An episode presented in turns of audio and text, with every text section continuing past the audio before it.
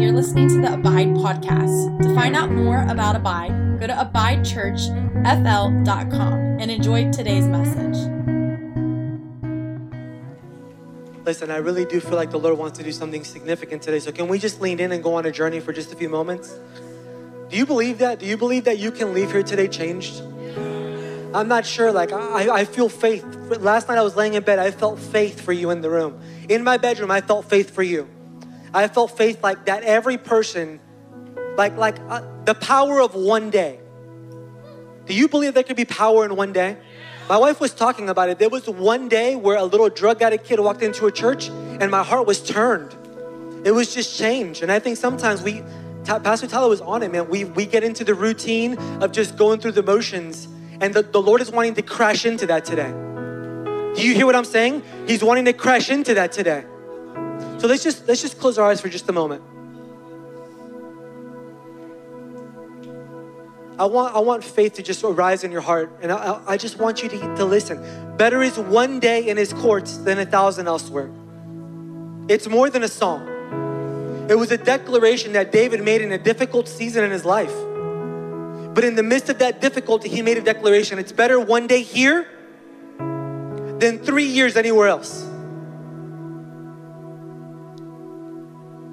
So, Kevin, can you sing that for a second? Better is one day in your court. Better. Better is one day in your house. Better. Better is one day in your courts than thousands elsewhere. Let that hit your heart. Better is one day in your courts. Better is one day in your house. Better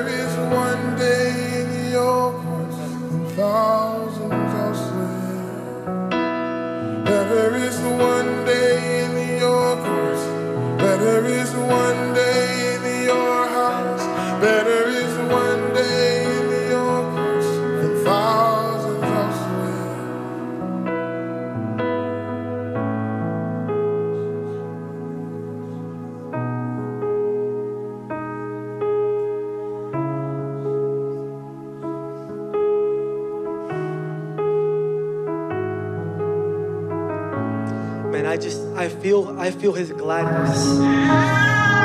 He agrees. Amen. I, I feel the gladness of the Lord. I want to talk to you for just a moment about the heart. Can I talk to you about the heart? We've been talking about, you know what, bro? Just just stay up here, but I don't want any music for a moment. I just want you to hear me because we can get caught up in a song. Covey's really good at the piano. But it's but it's important for us to connect with like what God is saying in this moment. And we've been talking we've been talking about houses of glory and we've been talking a lot about what everything that God is wanting to do. And how many of you know God's doing a lot? God is doing a lot. Like he's moving it, it goes beyond what he's doing at Abide. He's doing a lot in our region.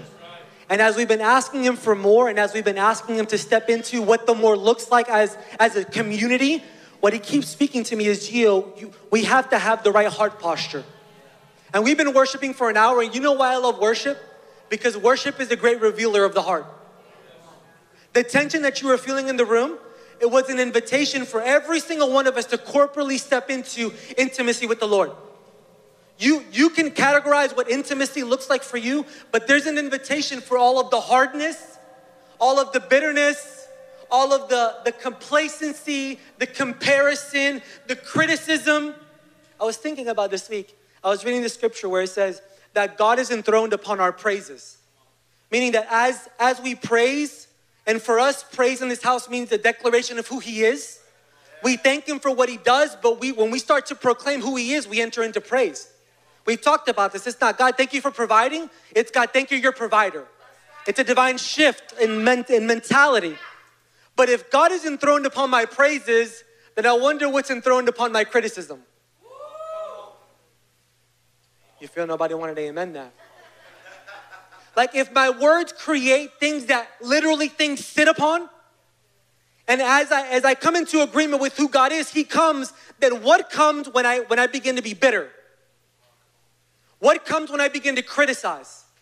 When I begin to be negative, even if it's even if you're rightfully negative. I want you to realize today that there is there is a battle. It was the whole theme of worship today. There is a battle for your heart. And I believe today God is wanting to walk through every wall of every heart. There's some of us that are like, I've been there, man. I heard, I heard the heart sermon. Stop. Like as I was praying today during pre-service prayer, I was asking God, no, no, God, every wall in my heart. Like every wall in my, because offenses come. And, and we were talking about the power of a day. I believe that there are times, listen, if we're not careful and we rightfully process a day, how many of you had a good day? A day that you like you remember, but how many of you had a bad day? Like like a day of trouble. Like like I was listening to Michael Miller talk about a day of trouble and it really it really hit my heart realizing that if I'm not careful to rightfully process a day of trouble, a day can become a week. A day of trouble becomes a week of trouble, which becomes a month of trouble. And then we begin to say things like, well, I'm just in a season. I'm just in a season. And what begins to happen if we're not careful in navigating those days is we begin to close off our heart. And so we come into environments like this where we begin to sing about who God is and we feel disconnected. Like I just don't I just don't get why we're still singing about that. Like why don't we get on to we made a we made a decision in this house as a community that you're never going to hear more from me than from him. It's never going to be more about a person giving a message than making opportunity for God to speak to you. You need to know that one word from God is more powerful than 50 minutes of Gio. It turns heart. It turns every word from Gio is that maybe you would get one word from him that maybe we would posture our hearts in such a way that we would break off religion and say, God, I believe that every Sunday, every Monday, every Wednesday, there's something fresh for me. But in order for us to receive what, what God is saying to us, we have to learn about, about how to navigate. And I want you to know your heart was created for this environment. The tension that you're feeling in a room is because He's calling you. There's no shame, there's no condemnation, there's no weight. His yoke is easy and his burden is light.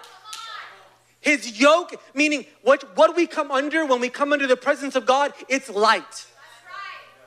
That's why Tiffany was saying he, the, the enemy comes as an accuser. He accuses. He accuses you, he accuses people, and if you're not careful, that becomes an accusation towards God. And so, all throughout scripture, we see this thread. It's like all throughout the whole thing. Whether it's the people of Israel, where God is saying, turn your, heart back to me, or you're reading in Proverbs where it says, guard your heart above all else. There's, there's this theme in the Bible where he's saying, listen, I want you to be connected with what's going on in your heart. This is what God is doing on, on a staff level in our church. This is what he's doing. On Tuesday night, we sat across the way, and for two hours, we just talked about how's your heart? Like where we can create a safe environment where, where people can be real about where they're at. Because the opposite side of that is the stupid crap like this. Well, I have an unspoken prayer request. What kind of environments create that? An unsafe environment. See, I know some of y'all, everybody said, I've said that.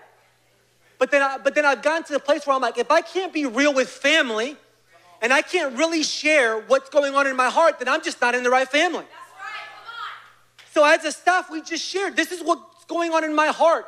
And people were honest and vulnerable, but that's what it takes to unlock your heart. To allow heaven to come into that place and to realize He wants to heal you. He wants to heal you. There is more for you. I don't care if you got prayed for three years ago and you manifested and got free. There's more freedom for you. The tension in the room wasn't, well, I'm just tired of worship. No, that's the distraction, yeah? The distraction is it doesn't take all that. The distraction is, well, why don't they move on to the next thing? He is the thing. Right. There is nothing else. I need you to understand there, there is nothing else except beholding him and being transformed by the beholding. Now, every person in this room, you will behold him in a different way. You don't have to behold him the way Gio beholds him, but you have to see him. Right. You have to allow his words to come into your heart. I just I want to read a few scriptures. In John 4, it says that he's looking for something, right? It says he's looking for worshipers that would worship him in what? Spirit and in truth. And that's what's trying to crash into your heart. When Jesus left, he said, It's good for you that I leave because the wise counselor, Holy Spirit, is coming. And he comes to lead us into truth. But what, is, what does the Spirit do? Come on, think about this for a second. Because the Spirit to us is this theoretical fog that just kind of hangs around and it comes and maybe it woos us, but the Holy Spirit, it leads us. It leads us. Who the Son sets free is free, maybe? It, it's free indeed, but that's through the Spirit. Like when, when we were worshiping today, I felt the I felt the spirit wanting to crash in. And you felt the emotion in a room of people who are like, I can't go there because that's painful. I can't, I can't go there because every one of us, we had days of trouble. My wife had shared a few days of trouble. When my wife was sitting on a bathroom floor crying after a miscarriage, that was a day of trouble. That as a minister preaching, I had to stand up for months and preach hope when I felt hopeless. We don't talk about that from pulpits. But that was the day of trouble where I had to sit across from my pastor and say, I don't believe what I'm saying. And if we're not careful and we don't allow the Lord into those spaces, because that's what the enemy wants to do, he wants to disconnect your mind from your heart. Your mind will be saying all the right things, but your heart will be closed. Your heart will be closed. It'll close off to people. It'll close off to God. And you get into an environment and then you be, well, I just got to go somewhere else because I'm just not feeling it here anymore. It's not an environment issue, it's a heart issue. And the beautiful thing is, God wants to deliver us corporately from that today, where we can step into His presence and know there's nothing hidden, nothing unseen. For where the Spirit of the Lord is, there is freedom. That's Second Corinthians. If John 8 says this, and you will know the truth, and the truth will set you free. Spirit, truth. That's what's trying to crash into your heart today. It doesn't say if you hear the truth. Many of us, we've been coming to churches for years and we hear the truth. It says, when you know the truth, that's to intimately know. That's like, that's to experience. When you know the truth, then that truth will set you free. In order to know something, there has to be proximity. The other day we were driving down the road, and, and my son, he looks into the into the rearview mirror, and I'll blow a kiss to my wife, and then they're like, give me a kiss, mommy. And so Destiny gives Judah a kiss, and then Sailor reaches out her hand. And Destiny grabs her hand. And then Judah sees Destiny grabs Sailor's hand and he goes, Mommy, hand. And Destiny says to Judah, Baby, you had, you had a kiss that's better than my hand. You see, some of us, it's like we've lived our whole Christian lives just asking God, God, I just want, I just want your hand, without realizing that there's an invitation. The, one, of the, one of the words worship, the word worship in the Bible many times, it means to be face to face, to kiss. Now some of us are like, that's weird, bro. I, I know, because because we have been conditioned to live a Christian life that is disconnected. It's like we have this relationship with God where there is no public display of affection. It's like we're totally just, well, well, no, no, no, like we'll just, we'll just come on Sunday, we'll give an hour and a half, and we're thankful for the hour and a half. But the hour and a half is to fuel your week right? It's, it's, it's to come into an environment where we can, get back, we can get back to center and say, man, as a family, we're contending for something. And what we're contending for is more than just getting through. Are you alive? Oh man, I got I got to get to what I want to talk to. Let's let's open up our Bibles to John 14. Can you give me 10 minutes? I'm going to walk through this fast because I want to get to ministry time. I want you to see something. And what I want you to see is the effects of allowing something to creep into your heart that's not supposed to be in your heart. And I don't care who you are in the room, we're all navigating, have navigated, or are going to navigate this. All of us in this room. And if we're not careful, what I'm saying is we're gonna get, we're gonna become cold hearted and closed off.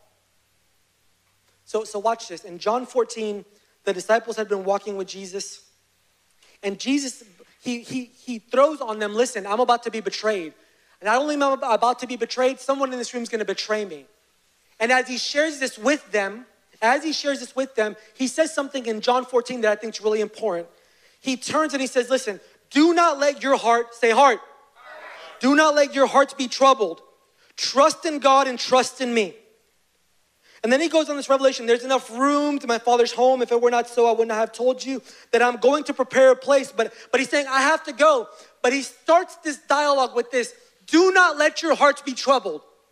That word troubled there is agitated, it's inward commotion. It can be like this do not let your heart fall into sorrow, do not let your heart fall into grief. So, from the very beginning of the dialogue, he's, he's addressing if you're not careful, this is what will happen. And he begins to go on this journey with sharing with them listen, I'm promising you the Holy Spirit. This is where we get the, the famous scripture I am the way, I am the truth, I am life. No one can get to the Father. But then there's a couple of questions that are important that rise up in the midst of Jesus addressing their, their journey. And the first question is this Jesus says to them, and you know the way into where I am going. And then, and then one of the disciples, Thomas, speaks up. He goes, We don't know. Like, I love the honesty. It's what we're talking about. The honesty of the moment. Jesus like, you know where I'm going. And he's like, oh, but I really don't. And we feel disconnected because we know, but I want to remind you these guys had left everything to follow this man. Everything nets, jobs, houses, families, everything to follow him. And now this guy who, who had massive revival around him, everywhere he went, people were healed, is now saying, I have to go.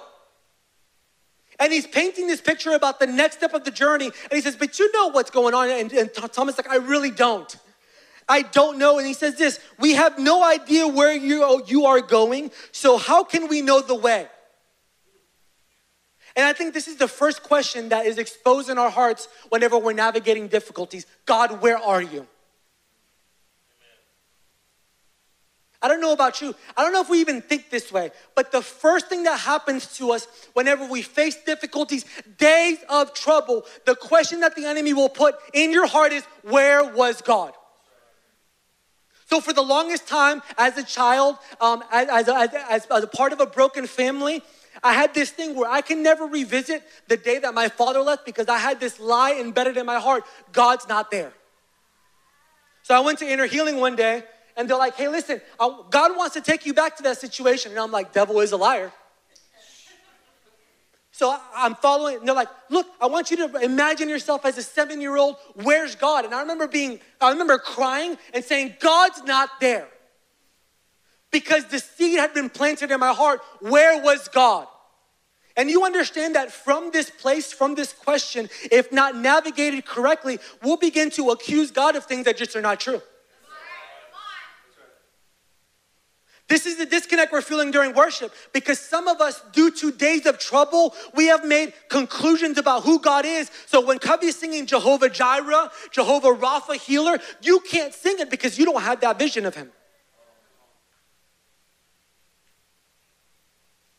You can't sing Jehovah Rapha, He's healer, if you don't believe He's healer. It violates who you are. And at the very minimum, you can sing it, but unless it lands in your heart, there's no faith there. You, you see what I'm saying? And so, and so Thomas goes, We don't know where you're going. Where are you going? And then they go on, and Jesus addresses it, right? He says, I've been with you all this time, Philip, and you still don't know who I am. It's like, Philip, you know me, but you don't know me. He's addressing the issue. So why are you asking this? And then, and then Philip says this, verse 8 Lord, show us the Father, and we will be satisfied. This is the heart behind it. How, who is God? Like, what is God really like? I want to explain something to you, and I hope you can understand this. Worship is about revealing God to you. Worship is not about a song. It's not even really about, we, we, we made worship like, well, we got to get through three songs to break all that hard stuff off your heart. It's not really about that. Worship is about you seeing Jesus rightly. That's why every song, listen, if it's not about Jesus, it's not a worship song. It's not a worship song. If the song is about us and we're singing songs about us, then who are we worshiping? The point of worship is to reveal Him.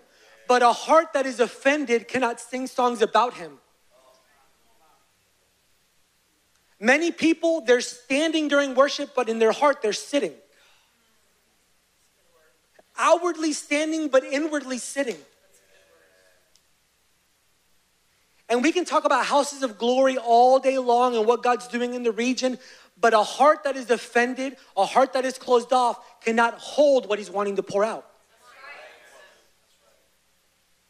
And so we a lot of times I believe like as a corporate community, individually, we're asking God for things we cannot receive. Because some of the things Jesus said is, I can't share more with you because you cannot bear the weight of it. That's what he said.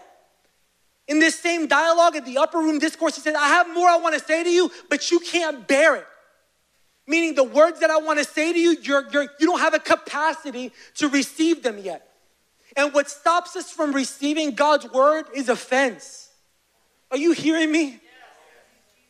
It's believing a false narrative about yourself, and it's believing a false narrative about God. It's believing that God can't heal your marriage. It's not being able to come into agreement with what God said you are. So I say this all the time people who believe, well, I'm just gonna be a sinner the rest of my life, you will be. Because the Bible is clear be it unto you according to your faith. So if you believe you're a sinner, you will sin by faith.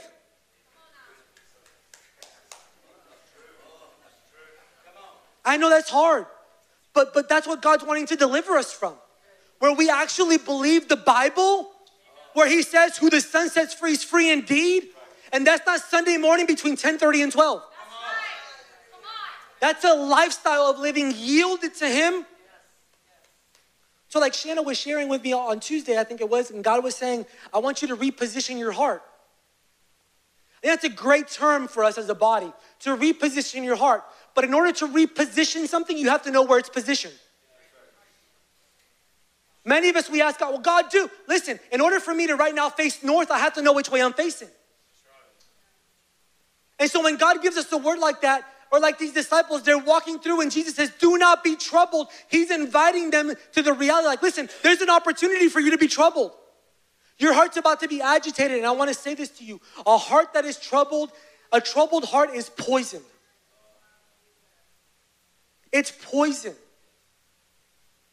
Because for one, it stops you from loving God the way you want to love Him. You just don't know it, but you want to love Him. I'm convinced everyone wants a king like Jesus. Everything, there's not a person that would really encounter him and say, I don't want that. They may say that to church, they may say it to religion, they may say it to people, but the person of Jesus, everyone would say yes to that. But an offended heart, a heart that is sick, come on, hope deferred makes the heart sick. A sick heart cannot see him rightly.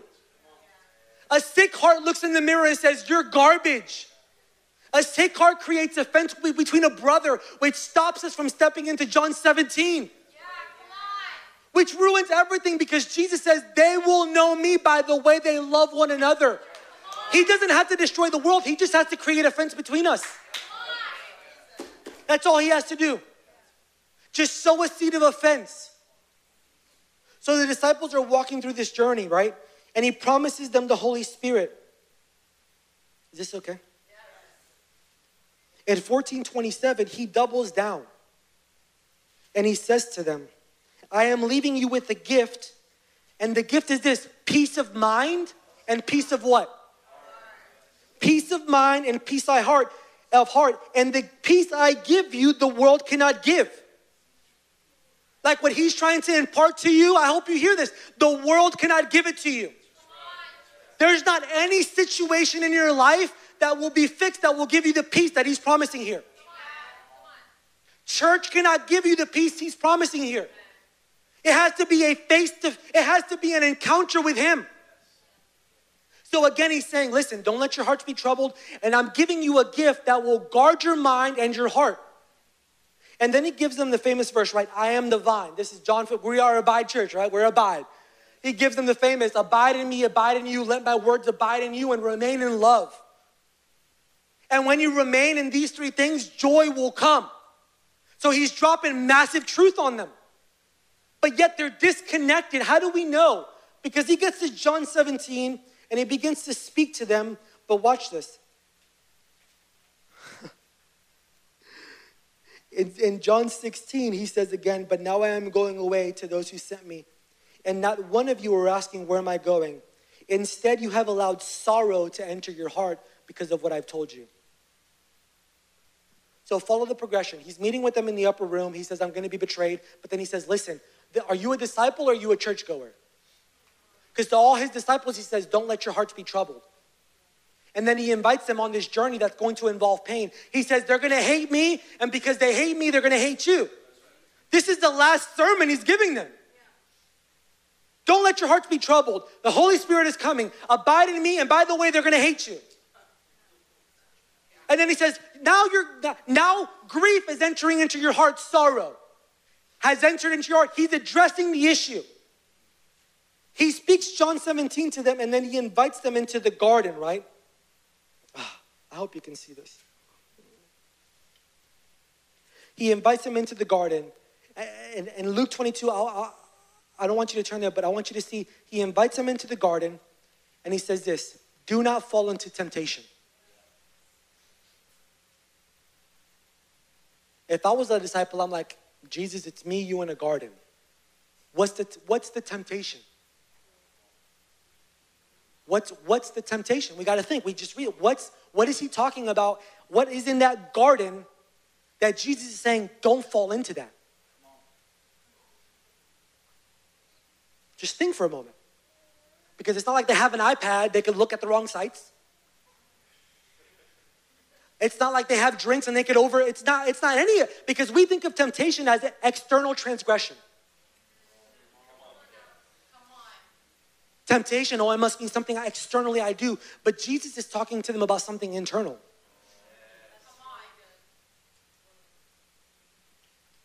You feel that in the room? Oh, no, not me, not me. So Jesus goes and he prays and he comes back. You know the story, right? If you know the story, he comes back to, to speak to them and they were all asleep. Oh, I got to turn there for a second because I need you to hear the words.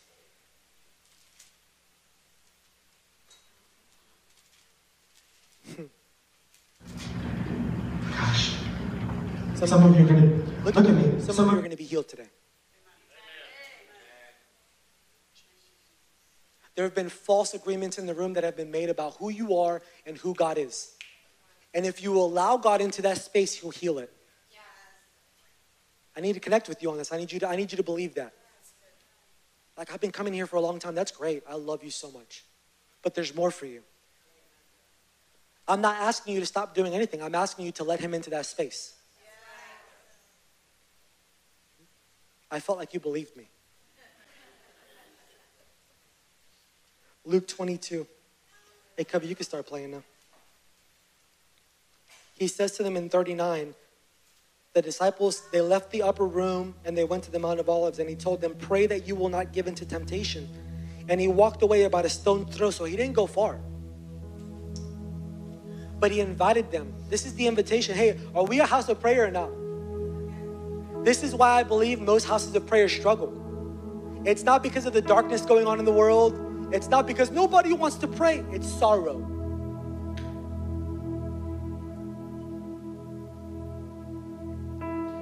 Jesus prays the famous prayer Father, if you're willing, please take this cup of suffering from me. Yet I want your will, not mine, to be done. Listen, then an angel appeared and strengthen them. There was, a, there was something amazing. Then he prayed more fervently, but he was in agony of spirit. And he stood up again verse 45, and he says to his disciples, and it says, only to find them asleep, exhausted from what? Your, your might say grief, mine says sorrow.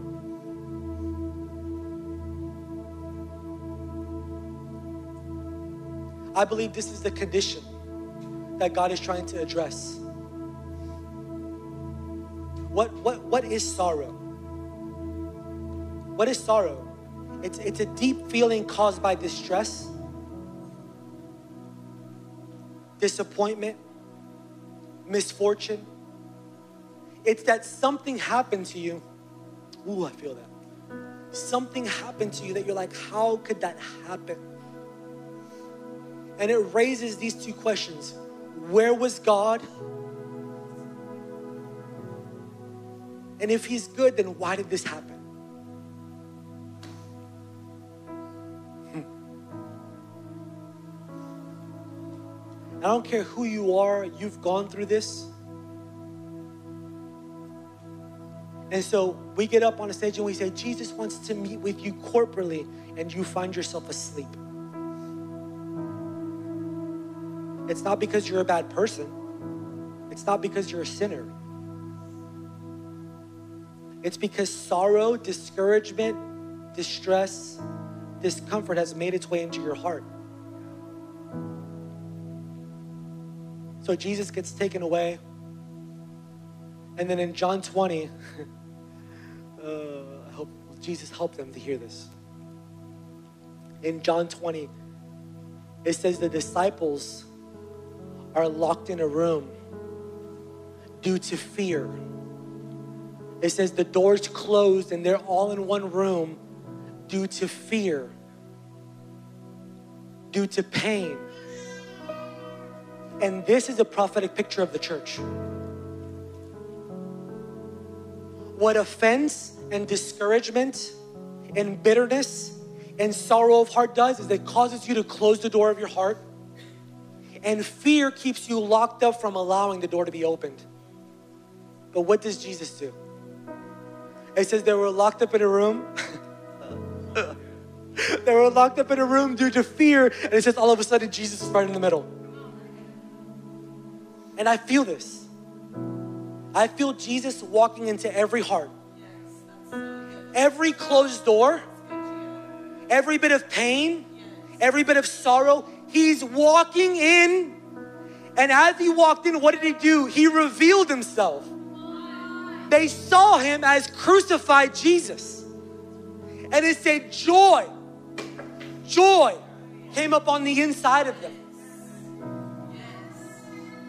What had to happen for joy to come in? Sorrow had to leave. I feel it's, it's hard because I know some of you, it's like, I, I don't know, I can't let myself get there. But I'm telling you, you just got to open up a little bit. Look at me. You just got to open up a little bit. Every time I speak about the heart, it's like people get glazed. It's a spiritual thing. Because if you can connect your head to your heart, nothing can stop you. You begin to look at the Bible differently. You stop looking at people through eyes of offense. You begin to live a life yielded to God because you realize my heart is His. And He's a good shepherd. And He can be trusted. And He is faithful. And He is true. We believed a lot of things about God. Hey, you want to come up here? I'm, I'm, I'm gonna just, I need, I need her to share for just a moment. Just warning you, she's probably gonna cry, but it's good for us. Say it's a good thing. Let's say it like we mean it. It's a good thing. Do you mind if I just share, share? So a few weeks ago, we were in the prayer room. It was on a Tuesday morning. She was sitting right back where Carol is. Hey, Carol, I love you. She was sitting right there, and I looked at her. And she was just still. And, and, and the Lord said to me, She's sad. And so I was like, Well, why, why is she sad? And the Lord said, She feels stuck. And so I just asked her, I said, you, do you feel stuck? She's like, I do, I do, I do. You know, she started crying. So then I just asked, these are the, this is why we're stuck because we don't ask the right questions. So I said, well, what does it look like to be unstuck? I don't know. Some of us are praying for blessings we couldn't even, we don't even know what we're praying for. You could be in the midst of an answered prayer, but you wouldn't know it because your heart's disconnected. So she, she was on this journey, and the Lord's been doing something beautiful as far as, which I believe He wants to do for every person in this room. He wants to connect your heart to His heart. This isn't about your brokenness today, this is about what's available on the other side. This is about freedom. gosh. Um, the Holy Spirit has been wrecking me. So I'm sorry. Um,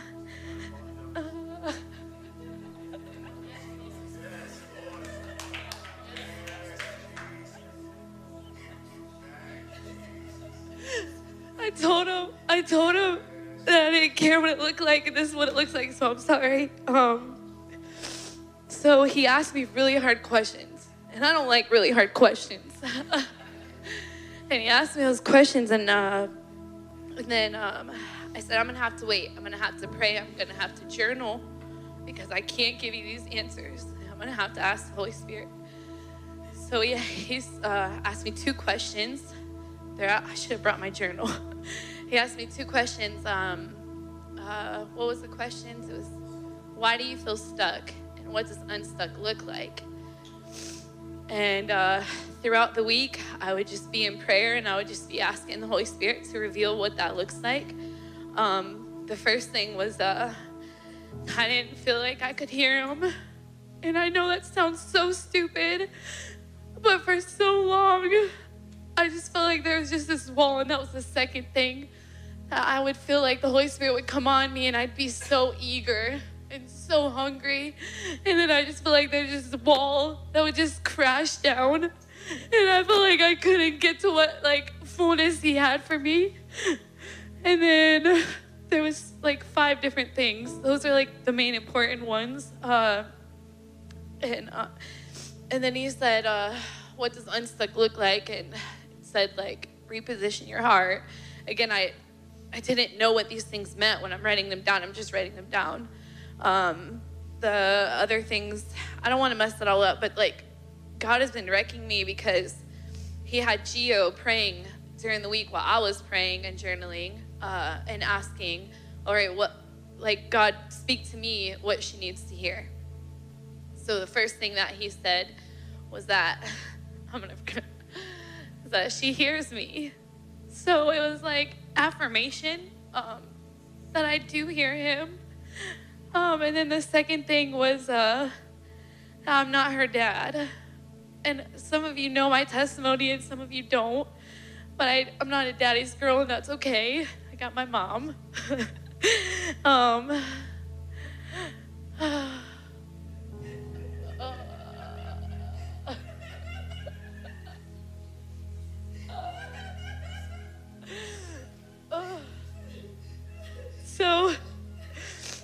he said, I'm not your dad. And it comes from expectations that I set on the Father that I, I couldn't give him because it was too hard. I had this expectation, like I really wanted this relationship because of my relationship with my dad that I didn't have. I feel like I couldn't have that with the Father. Um,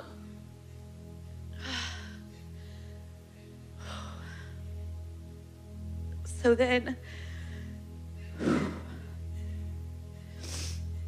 And I know a lot of people deal with this because this is like the whole deep root of like father issues, but I feel like he's gonna heal that. Um, and I'm allowing him to heal that. And so I just have these expectations like maybe God will meet me, maybe he won't, you know? Um, and I just feel like that's gonna be delivered. And it might not happen today at the altar, but it's gonna happen in your heart and it's gonna happen like throughout the week. Like, um, and then the third thing was that uh, she thinks she's farther than she really is. So for 10 years, I've been saved and I've like been feeling stuck and like a zombie. And I was even repenting on uh, Monday, like just sobbing in the car because the Holy Spirit was meeting me while I was driving. I don't recommend that. Um, and I just began repenting for walking so long, like so dead, so dead. I feel like I'm only giving him like 5% of my heart, even though I felt like I surrendered it every week. It was just believing these lies. So he's just healing those lies and he's affirming that I'm his beloved and that no matter what, um, he's got something for me. And he told me that nothing is wasted. And I know as Christians, we hear that so much. Oh, nothing is wasted, and we sing about it. But it's so true that everything that I went through is going to heal somebody. And I just can't let the lie stop me from releasing it. So I just have to release it and whatever it looks like. So I think I'm all over the place, but I'm just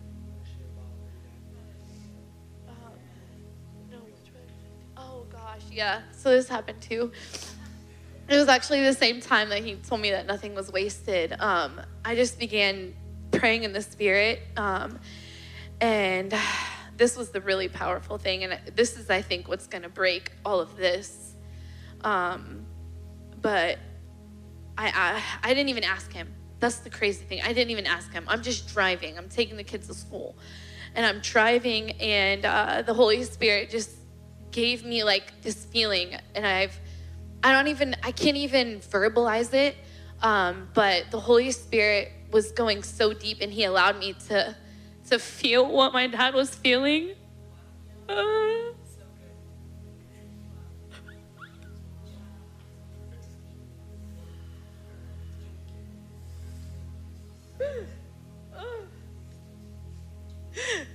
So I just asked him to let me feel it because for so long I said, I don't want to go there, I don't want to feel it. And he allowed me to feel that in those moments as a kid, like when he was beating my mom and I was just broken. Uh, he allowed me to feel his heart, that he was angry and he was hurt and he was broke. And that the alcohol was making all of that just come up and all the demons rise up. And he allowed me to feel his sorrow and his pain, which I never viewed like that before. I've always just been so angry, even though I've forgiven him. When the Holy Spirit tries to bring me back to those moments, I just get angry. Because he used to say, Well, stop crying. What's there to cry about? Stop crying. Go in your room. And again, like that's just that close it up, don't let it show. Um, so he just began to allow me to feel that. And, uh,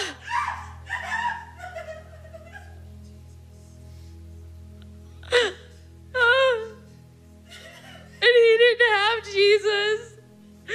He didn't have Jesus like we have Jesus. I mean, he could have. He totally could have. But at that time, he didn't. And he was just ministering to my heart and allowing me to feel things I've never felt before. And I just asked Holy Spirit, and then he was like, No, it doesn't negate the fact that he should have done those things. But he just didn't know how to deal with all of that brokenness and, and all those generational curses. He didn't have me. So I feel like that's going to be the key to not only praying for that deep healing that I've like never received before, um, but to pray for you know his salvation and, and many more to come.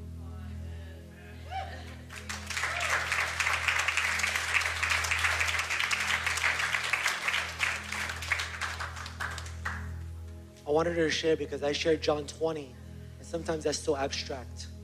What does that look like for Jesus to walk into the room of my heart? But but it does look like something. I I I, I was thinking this when she was sharing. So many times people you could feel in, in service like this, like, man, that's weird.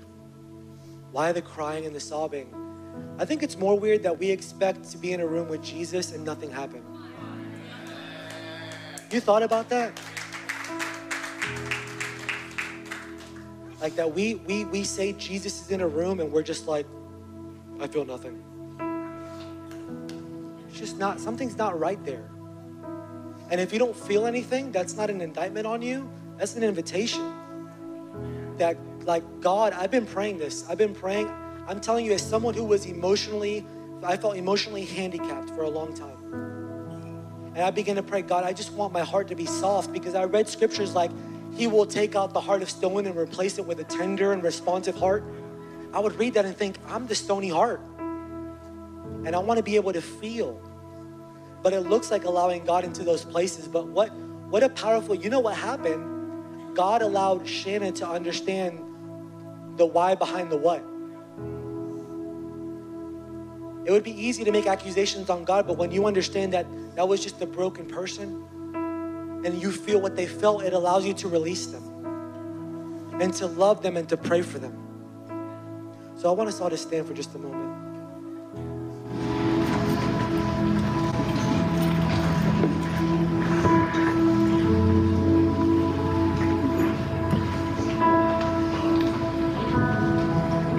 I believe. I really, I really believe that God wants to heal hearts. He wants to heal marriages.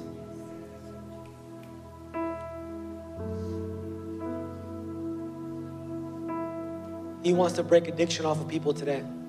Some of the addictions in the room, it's not because you're just an addict, it's rooted in something. And if you allow the Lord today to take it, He will. But it's going to take a response, yeah? Like I feel that. We don't always draw the line in the sand at Abide, very much family style. But I, but I do believe that there's power in response. So here's what I'm going to do. I'm going to have I'm to have Covey just sing for a moment, and I'm just to give our, our, a moment for our hearts to connect with our heads. That was a lot of information and a lot of feelings. But I believe as as Covey sings for just a moment, you're to feel like a pool. Some of you've been feeling it. It's like you've been trying to hold back tears. You feel like, man, that's that's me. My heart's been closed. I want to say to you, there's no shame. Trouble does that. But Jesus is trying to John 20 you. He's trying to walk up in that room and reveal himself to you so that joy may come. Just for a moment. Go ahead, Covey.